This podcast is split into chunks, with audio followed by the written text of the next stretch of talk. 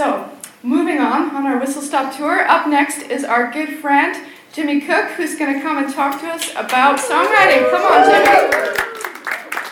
You guys are in for a treat. Now, Jimmy has so much to offer, and if you hear him say, I'm a drummer, you've worked with so many bands, you've been a part of co-writing so many songs, and we're really excited to hear and learn from you, Jimmy. So, you know, be nice to us, but also give us all you got. All right. Thanks, Harvey. All right. I've packed a fair amount in today, guys. So there's gonna be a little bit of a barrage. So just prepping you for that. We don't have a load of time, but just before we get into it, I just wanted to ask a couple more questions for you guys. Number one, what are you listening to at the moment? And you might want to also write this down if you're journal people, note-taking people. What are you listening to? And number two, I've got a clicker here. I've never had a clicker. This is amazing. What are you reading? And I'm just going to leave these two questions hanging in midair for 24 hours, maybe. And I think, obviously, these things will change probably weekly, monthly, for some of you, daily even. But my observation over, very quickly, I started playing drums when I was 12, and if you're a musician for any length of time, you bump into songs, right? And then you meet songwriters soon after that. And so I suppose my observation, I've just hit 40, of 28 years of being around songwriters and musicians, is that these two things are directly inform your creative output as songwriters. And I just believe, I've just seen that to be true. There's not a right or wrong answer. I'm not looking for you to say that I listen to Vineyard worship, okay? Or, you know, I've just read a Christian book. I'd actually love to hear a real broad range of things. And I might ask some of you over the weekend, what you listen to, what you read. So, Harmony asked me to put together top 10. I don't know what that means, really. It's ideas. It's just some things that I've run into over the years that I wanted to share with you guys.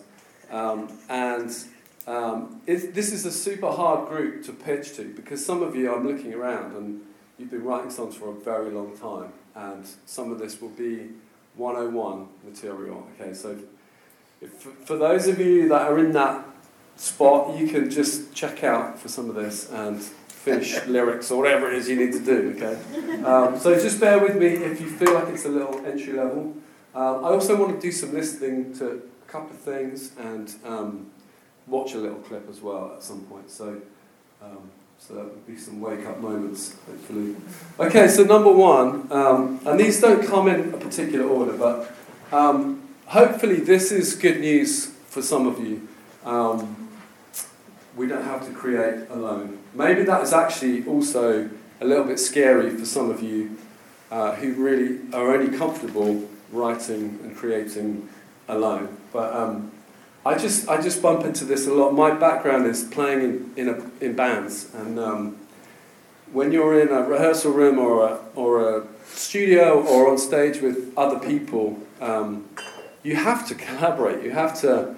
The creative decisions and things are forged through relationship, and I really see that as a huge advantage for us in the Vineyard. I think we're very relational in the Vineyard,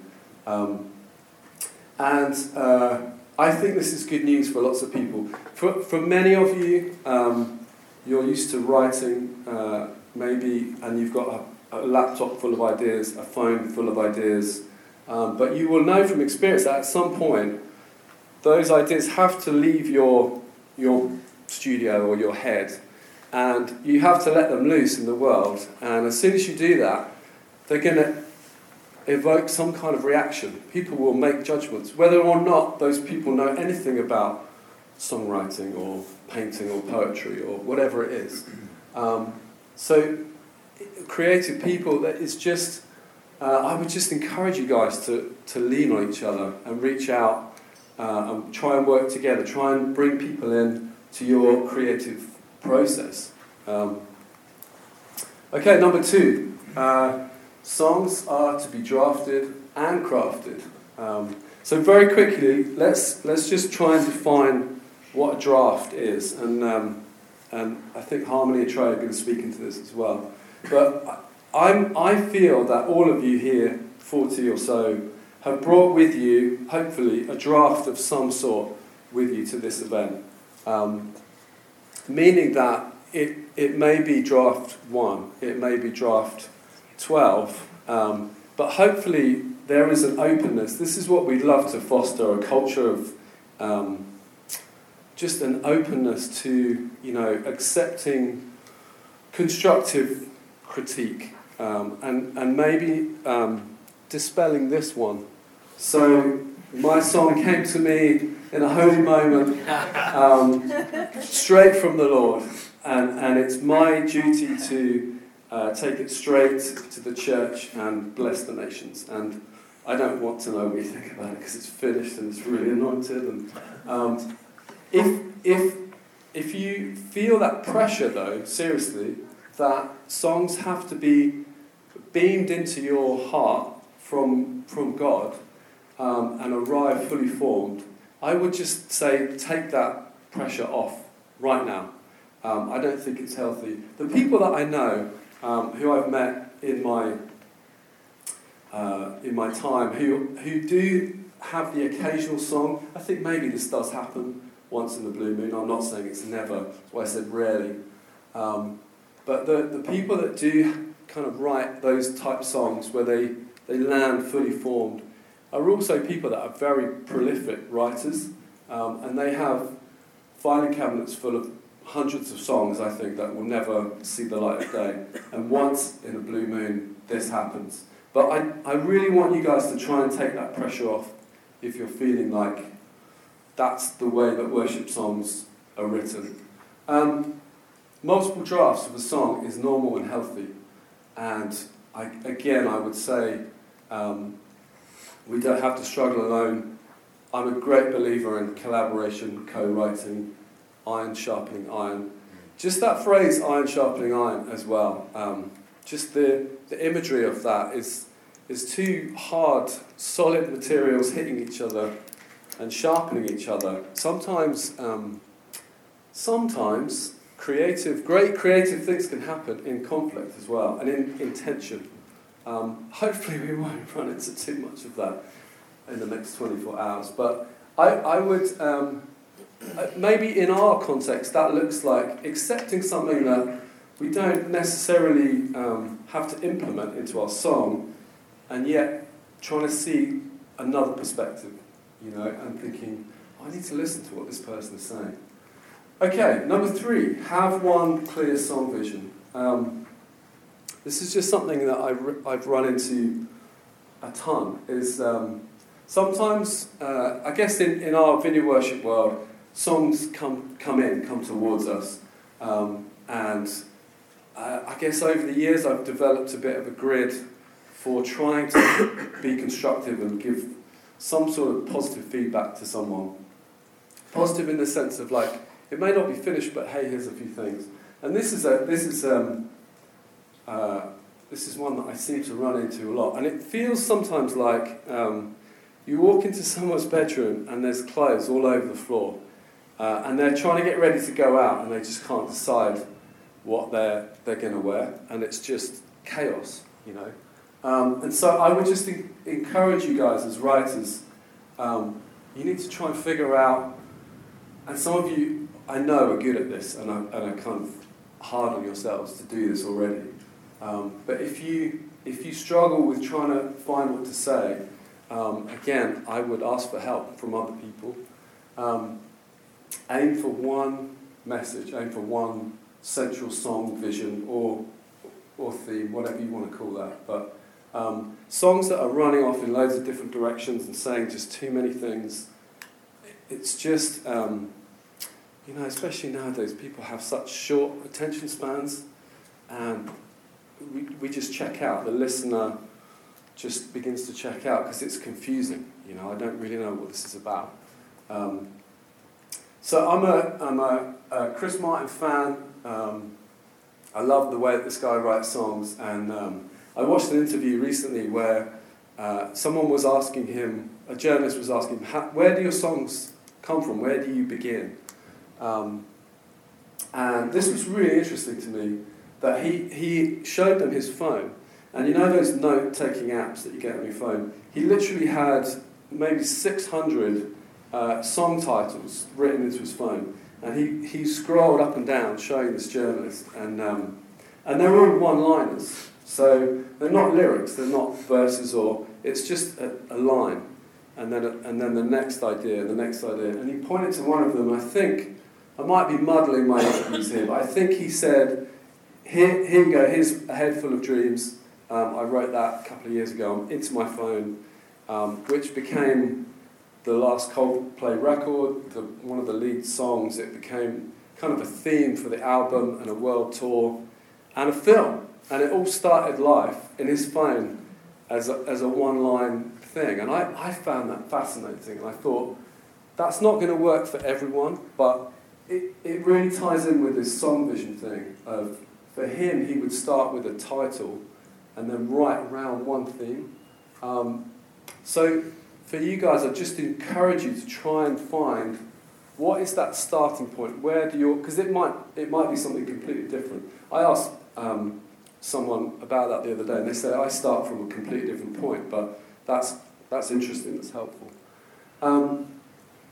Sometimes on this point, you may need to, if your song vision is a little muddled, you may need to try and return to that original seed or emotion that the song was written out of, to try and just re-find the genesis, the conception moment of the song, and then go back and replow that furrow, if that makes sense. One more thing on this. So the mighty Dirksen talks about the gap.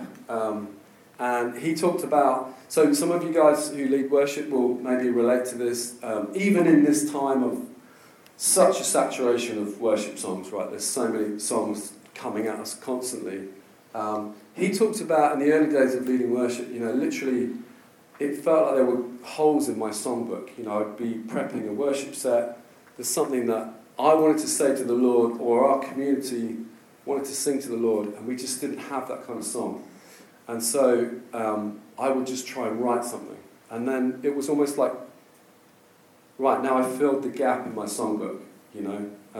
And again, I think that relates to this song vision thing. It's like, we really need a song about the Father Heart of God, or the cross, or whatever it is, you know. And you have a clear need, and then you write around the need. And I found that really helpful when he talked about that last year. Okay, so melody is like, I really have wrestled with, should I go here or not? Because I can't teach melody. It's a nightmare. And it almost made me feel like, just stay well away from this. But actually, I think what we can do is we can study great melody writers and see some of the techniques that they're using and maybe try and apply them and learn from them. My friend Adam said this, a great melody is like a hypodermic to the heart. And I love that little phrase of his. And I think he's right. Once you sing a really compelling melody over someone, you have their attention. And I often think of melodies as like little highways that are carrying lyrics, if that makes sense. Because I think once you've got someone's, you grab their heart with a melody, you can kind of sing whatever you want. Do you know what I mean? It's so, you're so engaged at that point. That was a rabbit trail that I'm going to avoid. But okay, there's also, just to touch on, in our world, for the most part, melody is coming from the vocal in songwriting, right? But I just wanted to raise this as we move forward as a movement, and the kind of songs that we may be writing the future, or some of you are already writing, the melody, actually the source of the melody isn't the vocal. It might be, if you look at the whole hip-hop genre, for example, where the vocal is monotonal and rhythmic, the melody's coming from another source. So I just wanted to drop that in there. If there are people here that write those kind of songs, where you're coming more maybe from a production starting point, like a bass line or a guitar hook or something. Have we got any people that rap in here? Does anyone do that? Dave raps. We know that Dave raps. And Trey. Okay. Okay, so the other night I was at home and I found this amazing... I'm a bit of a nerd, so I got really interested in this kind of thing. I just want to play you a little clip, if I can do this. So what I want to do here is... Let me just back up really quick. So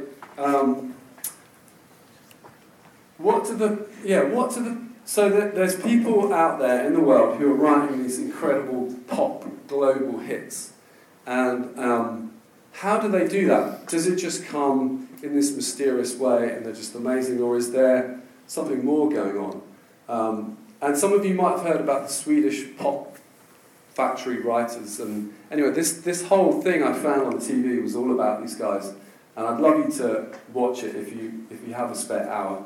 But I just wanted to hone in on this little clip, and I'll just explain. So basically there's this guy called Dennis Pop. He renames himself Dennis Pop in Sweden. He discovered Ace of Base. He set up a label and a studio, and he basically hired a team of writers, and he found a guy called Thor blah blah blah, some crazy Swedish name that I couldn't understand, and he renamed him as... Sorry, it's Katrina here. I'm really sorry. It's just like, to me, it sounded crazy. I'll buy you a drink later. Yeah. Anyway, he renamed this guy Max Martin, and he said, "You're not this guy anymore. You're now Max Martin." And those guys went on to write some of the biggest pop hits of all time. And so, anyway, enough said. Let's just watch the clip quickly and. See what you guys think of this. Right. Crazy, yeah. He didn't respond. He just said, "I want the songs to be the focus." Pretty cool. So he's pretty much a recluse. Anyway, yeah, I found that really interesting, man. Jimmy, can we get him next year? So I can do this. Yeah, what do the pop hit writers have to say about this? I'm not saying that we need to write those kind of songs in our context, but we should certainly study what they do, right? And try and learn from them, because what they do is incredible. This melodic math, just very quickly, I just pulled these two things out. This seems really obvious, doesn't it? But how often do we actually apply that? Max Martin's songs... they weren't, I think they said at the beginning of the clip, maybe the most celebrated songwriter of his generation, or his songs are like laden with melodic hooks. Not just one chorus that's great, it's like every section is an earworm melody that is just pulling you in, constantly pulling you in. And then this generally not revealing the chorus notes and phrasing in the verse of the pre-chorus, that you're arriving at a very different section, and also the delivery of the vocal being such a key signature thing for him. I just found that really fascinating. So also they talked about simple melodies, right? So I just wanted to, again, play you a couple of things here. I love music, and this is all over the place in terms of genres, but Susan Wenger, gosh, what an incredible writer, artist she is, but isn't that brave to release a song that is just a vocal, a bit of reverb, there's nothing else, and it's so melodically and lyrically engaging, it doesn't need anything else. Just a couple of notes here that I mean, there's a ton of things you could say about her, her song and her writing, but here are just a few things that I pulled out. So it's a AAA song form, we'll talk about that in a minute. There's this sense of melodic symmetry happening there. No instrumentation, we talked about that. She's telling us a story, and it's evoking a mood. It feels, when I listen to that song, it feels like she instantly pulls me in, and I'm walking around inside her head or something. And it's slightly haunting. It's just incredibly powerful and compelling. And then there is, to my ears quickly, there isn't. There might be something deeper going on, but there isn't a clear, obvious rhyme scheme. She's breaking rules, but she does it beautifully, and the syllable counts are consistent, and the phrasing is working. So yeah, I just wanted to play that to you as a, you know, we're talking about simple, engaging melodies. Let me just play, you might have seen this already, a little bit of Bieber and Sheeran here. Yeah, again, so here's just a few things that I pulled out on that. Very, very simple. I need a tech person here. Come back, PowerPoint. Anyone good with... here we go.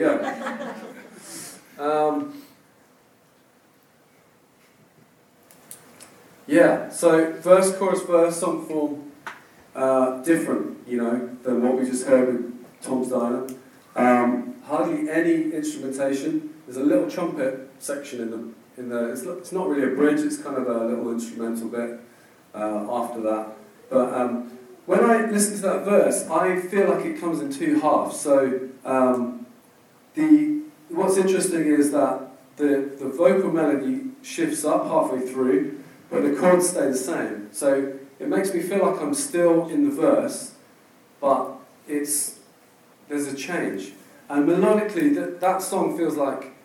Now, I would call the My Mama Don't Like You bit the pre-chorus, and the If You Like the Way You Look, the chorus. Kate disagreed with me and said it was chorus and tag, which it could be. But I guess the point is that it feels like in that song, it's really clear that you're moving between sections. Melodically, it's very distinct, isn't it? And again, there's not much happening production-wise to...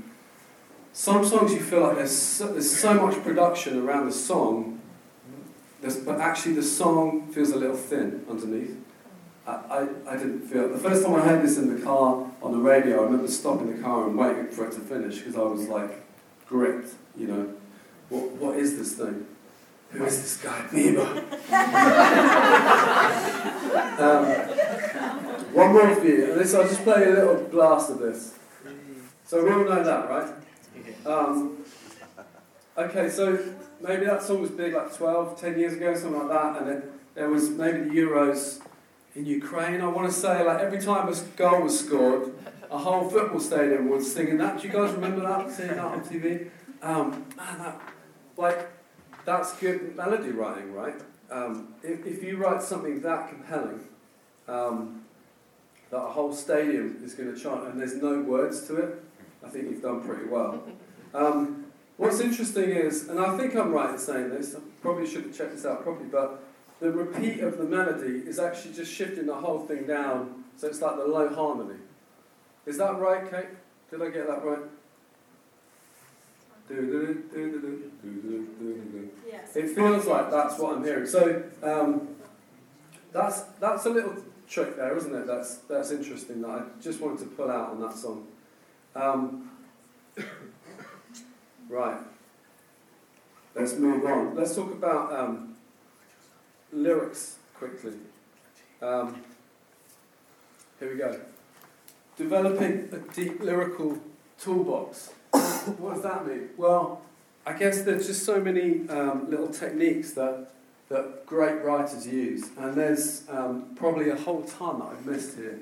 But just very quickly, last year If you've seen the movie Darkest Hour, I had a weird triangulation moment where I watched the movie and then someone had bought me the book about the movie, and at the same time I was reading some historical novels about Cicero, who's the famous orator of the Roman Forum, one of the great speechwriters of all time.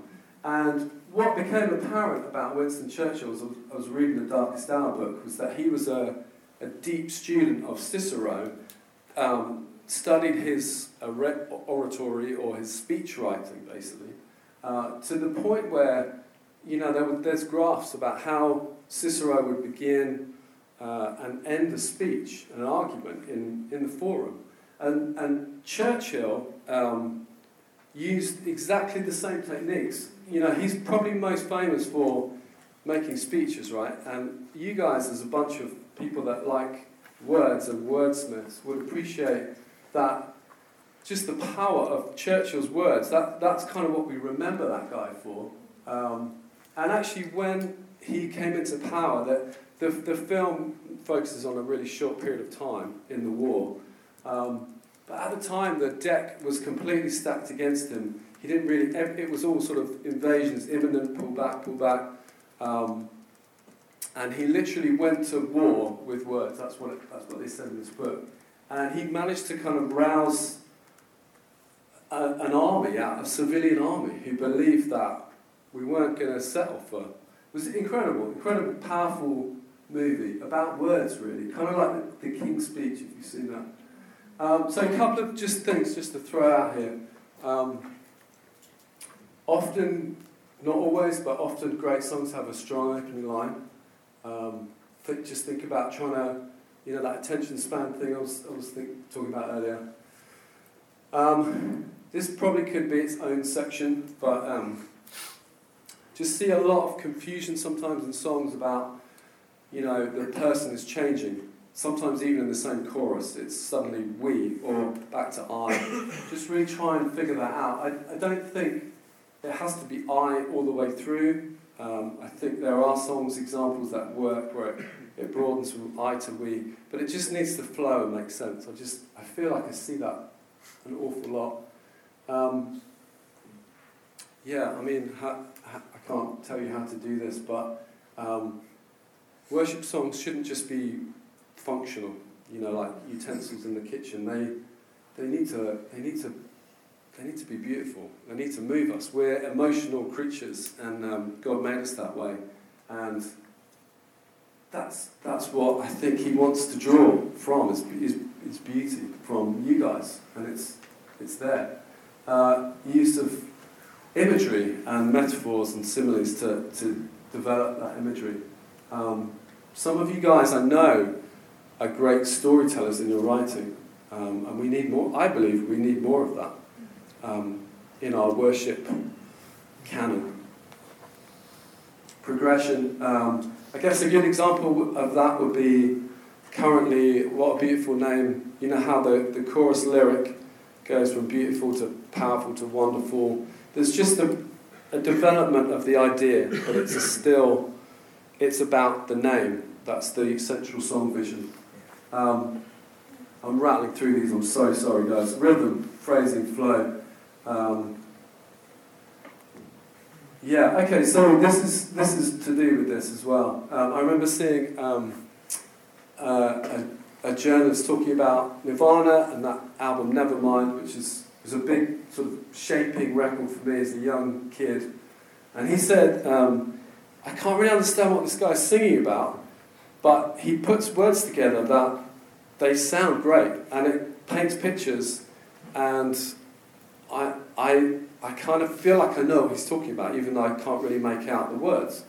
I think the sound of words is important, and this is also to do with flow.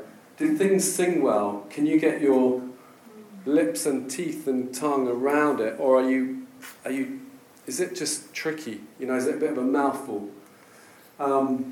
Rhyme schemes are massive, aren't they? I mean, you can go so deep on this. I started Googling rhyme schemes, and I was like, "Well, shut the lid, man!" Like, but I just say buy a rhyming dictionary, and study the greats. Yeah, and in our world, probably we most commonly come up against imperfect and perfect rhyme, but there are so many more rhyme techniques that could really help us. So, yeah, syllable counts is I'm hot on this one, man, because it just, again, I feel like we run into this a whole lot where it's just really inconsistent, and I notice in great, well-crafted songs that it's consistent, and it's kind of an obvious one. Adam talked about it in that video. Repetition, very, very powerful lyrical tool in use in the right way. Assonance is, one of the, should be up the list probably. So you could probably do workshops on all of those things, and I'm not going to do that. Let's talk about this really quickly. So song form. Is everyone all right? Are you hanging with me? Cool. We're coming in to land. Let me just play an example. So we've... That. What's going next? Okay. Song form. So often in our worship world, we camp out most of the time in verse-chorus songs, and with a bridge and whatever. But for the most part, those are the kind of songs that we're leading and playing and writing, right? But then you look at the AAA, and some of our greatest hymns are AAA songs where you have one killer section that is melodically and lyrically so strong that it doesn't need to move into another section. It just, you go back to the A every time. Like when I Survey would be an obvious example. But there's tons of hymns, and that's why Tom's Diner is really interesting, because there's not that many modern pop songs that are AAA.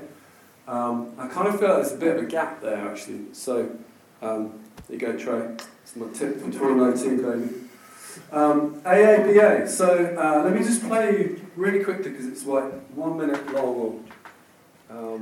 Obviously, probably the most famous AABA is Yesterday by the Beatles. I mean, what an incredible song, and some of you know the story about that, how McCartney dreamt that song, and so very quickly looking at that, the A, and I'm sorry if you guys are really familiar with this technique, but I feel like there may be people here who haven't come across this. So your A is a really strong section, and can you see how the second A, the opening word is the same syllable count, Yesterday, suddenly, and then the B section is like, it's like your passing section, it's strong too, but it's always heading you back towards the A. That's what it's there to do.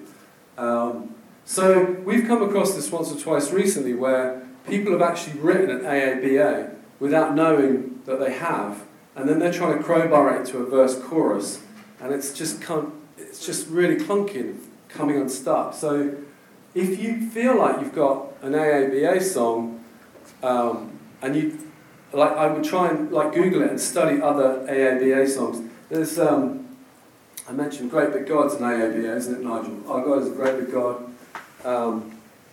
There's also there are other song forms too, I should mention. Like AC and all kinds of other things, but AAA, AABA, verse, chorus are good just to get stuck into for now. Right, rattling towards the end now. So, obviously as Vineyard Worship we try and avoid heresy, publishing, heretical songs, but at the same time there is this element of we have our own doctrine, and do our songs align with that doctrine? So you could have a song that's theologically sound and yet feels like it clashes from a Vineyard perspective. What do I mean by that? So we would embrace kingdom theology that would, for example, say there is suffering in the world, bad things happen to good people.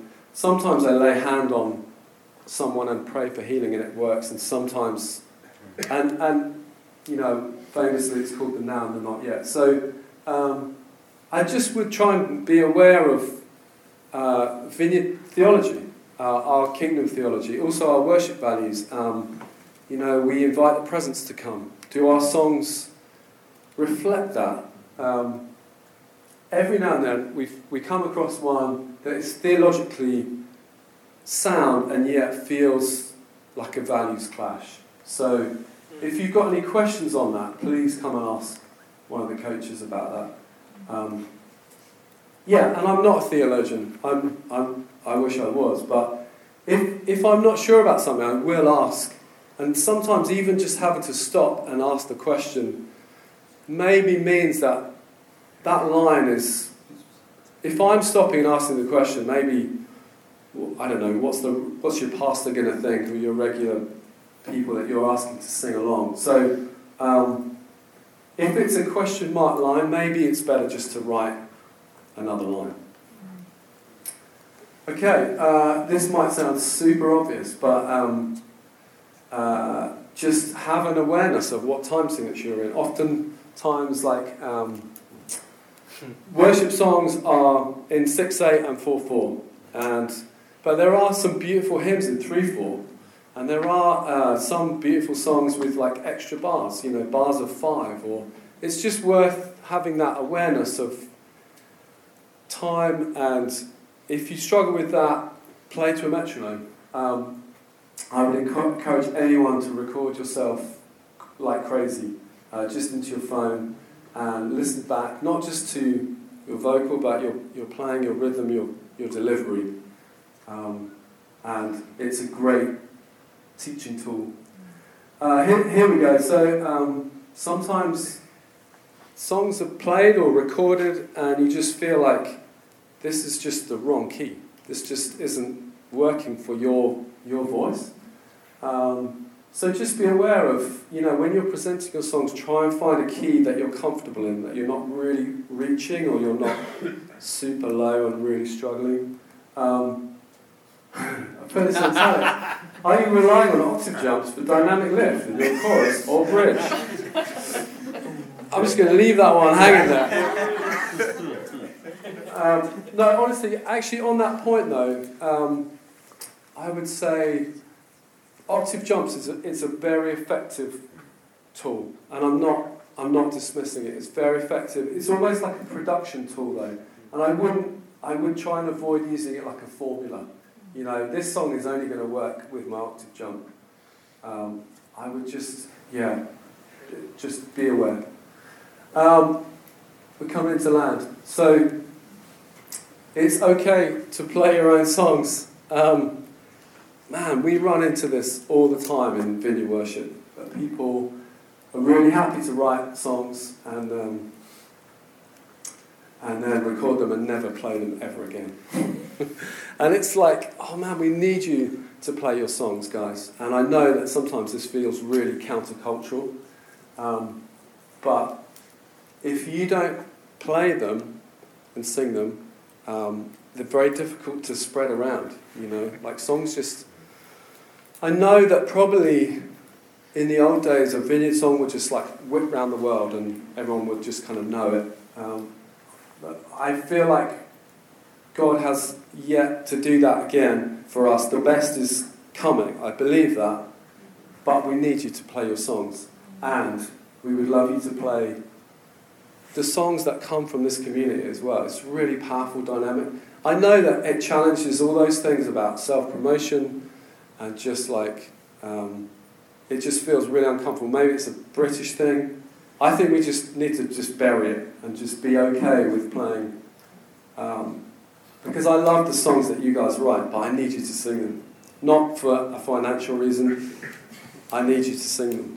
Because we need great Vineyard songs being used in our churches.